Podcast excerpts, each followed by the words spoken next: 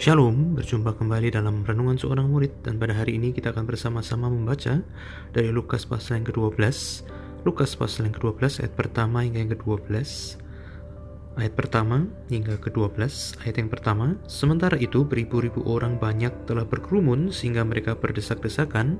Lalu Yesus mulai mengajar pertama-tama kepada murid-muridnya katanya Waspadalah terhadap ragi yaitu kemunafikan orang Farisi. Tidak ada sesuatu pun yang tertutup yang tidak akan dibuka, dan tidak ada sesuatu pun yang tersembunyi yang tidak akan diketahui. Karena itu, apa yang kamu katakan dalam gelap akan kedengaran dalam terang, dan apa yang kamu bisikan ke telinga di dalam kamar akan diberitakan dari atap, atas atap rumah. Aku berkata kepadamu, hai sahabat-sahabatku, janganlah kamu takut terhadap mereka yang dapat membunuh tubuh dan kemudian tidak dapat berbuat apa-apa lagi. Aku menunjukkan kepada kamu siapakah yang harus kamu takuti. Takutilah dia yang setelah membunuh mempunyai kuasa untuk melemparkan orang ke dalam neraka. Sesungguhnya aku berkata kepadamu, takutilah dia.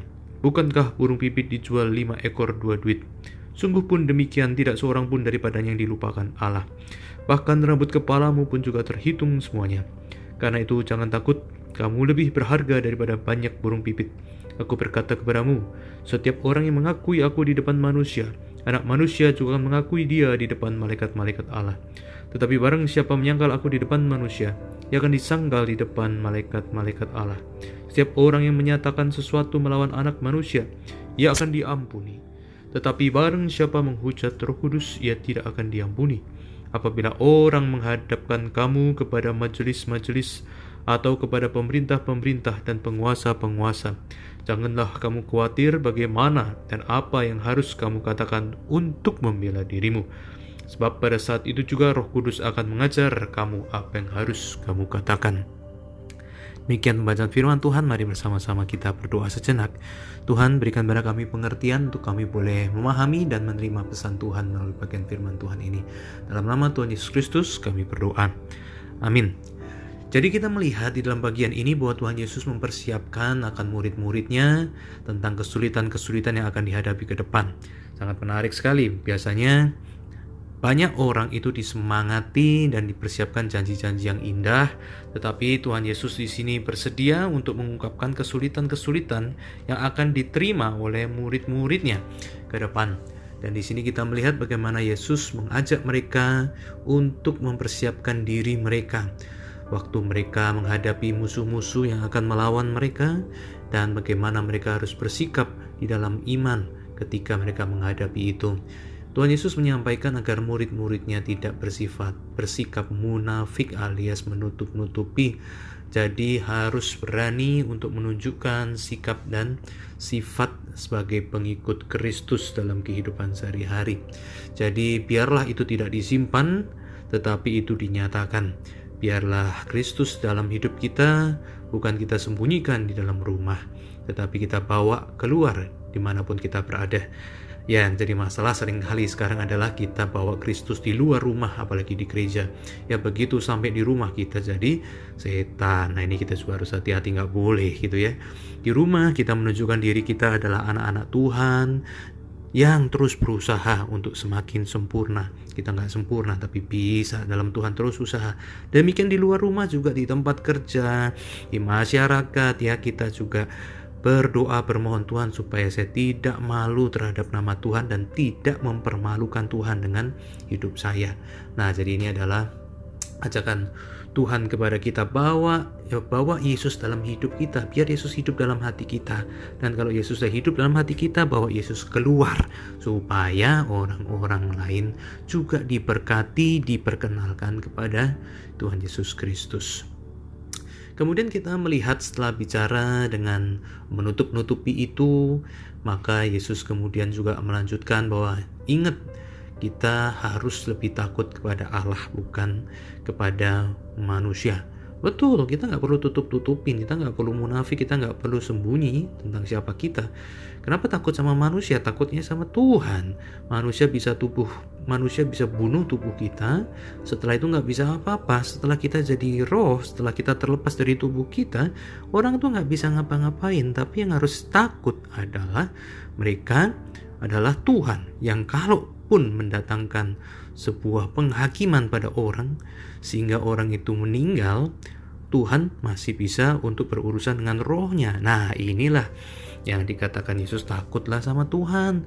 Kalau kita takut sama Tuhan, takut kita sama manusia kurang. Karena manusia kekuatannya terbatas saja, tetapi kekuatan Tuhan tidak terbatas. Orang bisa bikin kita susah, orang bisa bikin kita nggak naik pangkat, orang bisa nggak kasih kita keuangan yang baik begitu.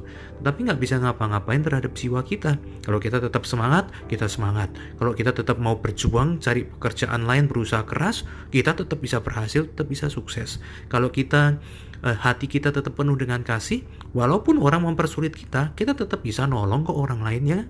Gak ada yang bisa mengalahkan roh. Mereka hanya bisa mengekang tubuh dan materi yang ada. Ya, tetapi kalau kita sudah menghina Tuhan, melawan Tuhan, hati-hati karena tubuh Tuhan bisa berikan hukuman. Demikian juga roh Tuhan bisa perhitungkan. Nah, di sini kita bersama-sama mengingat mari kita tetap setia kepada Tuhan. Oleh karena kemudian di ayat berikutnya, kalau kita melihat di ayat ke-8, ya kalau kita tidak malu tentang Tuhan, terutama Tuhan Yesus sebagai Tuhan juru selamat kita, maka Tuhan Yesus juga tidak malu mengakui dia di depan malaikat-malaikat Allah. Artinya tidak malu mengakui inilah orang yang sudah kuselamatkan, inilah engkau eh, anak-anak uh, Tuhan yang ku bawa ke dalam kerajaan surga. Nah, jadi di sini kita kalau tidak malu kepada Tuhan, Tuhan Yesus juga tidak malu kepada kita. Kalau kita tidak takut kepada manusia dan kita takut kepada Tuhan, maka kita juga mendapatkan perkenanan daripada Tuhan kita Yesus Kristus.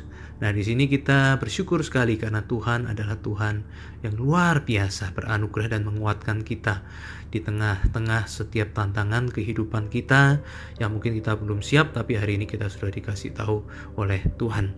Dan yang terakhir adalah tentang peranan Roh Kudus dalam kehidupan kita uh, orang kalau melawan Roh Kudus gitu ya malu-malu melawan Roh Kudus Roh Kudus suruh bersaksi dia tidak mau ya atau uh, ada orang mendengarkan firman Tuhan Roh Kudus berkarya ya tetapi dia terus-menerus mengeraskan hatinya di situ hati-hati ya karena Tuhan juga memperhitungkan akan kejahatan orang tersebut tetapi kalau kita sudah orang percaya, kita nggak malu-malu lagi terhadap Tuhan Yesus Kristus.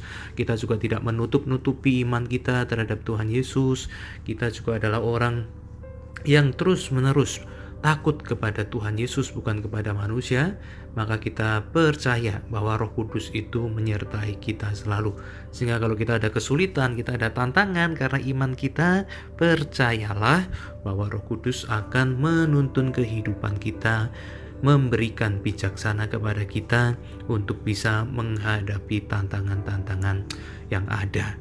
Gak gampang jadi pengikut Tuhan bahwa kadang-kala ada eh, orang-orang uh, yang memojokkan, ada orang-orang yang memfitnah, ada orang-orang yang me mempergunakan kebaikan kita gitu ya. Kita baik tapi dipergunakan tapi kalau punya Roh Kudus, Roh Kudus akan kasih hikmat, pengertian, bagaimana mengatasi, bagaimana menghadapinya, bagaimana kita peka terhadap ada orang yang jahat, gimana ada orang menjebak kita di dalam pengadilan, dihukum, di majelis-majelis Tuhan kasih Roh Kudus kasih pengertian, ngomong seperti ini, bicara seperti ini, kasih ilustrasi seperti ini. Ingat bagian ini sehingga bisa tertolong. Nah, kita percaya bahwa Roh Kudus adalah roh hikmat bijaksana yang akan menyertai menuntun kita. Artinya adalah Jangan khawatir menjadi pengikut Kristus. Karena Tuhan memelihara hidup kita, Tuhan memperhatikan kita. Kalau burung Tuhan pelihara, apalagi kita. Tuhan Yesus akui dia sebagai Tuhan Juru Selamat, karena nanti waktu dia datang kembali, dia akan mengakui kita yang tidak malu mengakui bahwa Yesus Kristus adalah Tuhan dan Juru Selamat kita. Dan yang ketiga, Roh Kudus bersama dengan kita Jangan khawatir, hikmat bijaksana Roh Kudus menuntun kita untuk menghadapi tantangan-tantangan yang ada. Tuhan memberkati kita sekalian. Mari kita berdoa sejenak. Tuhan, inilah kami. Kami serahkan diri kami di tengah tantangan dunia ini, supaya kami boleh mengalami kebenaran firman yang kami dengarkan ini. Dalam nama Yesus Kristus, Sang Penyelamat kami, kami berdoa. Amin. Tuhan berkati kita sekalian.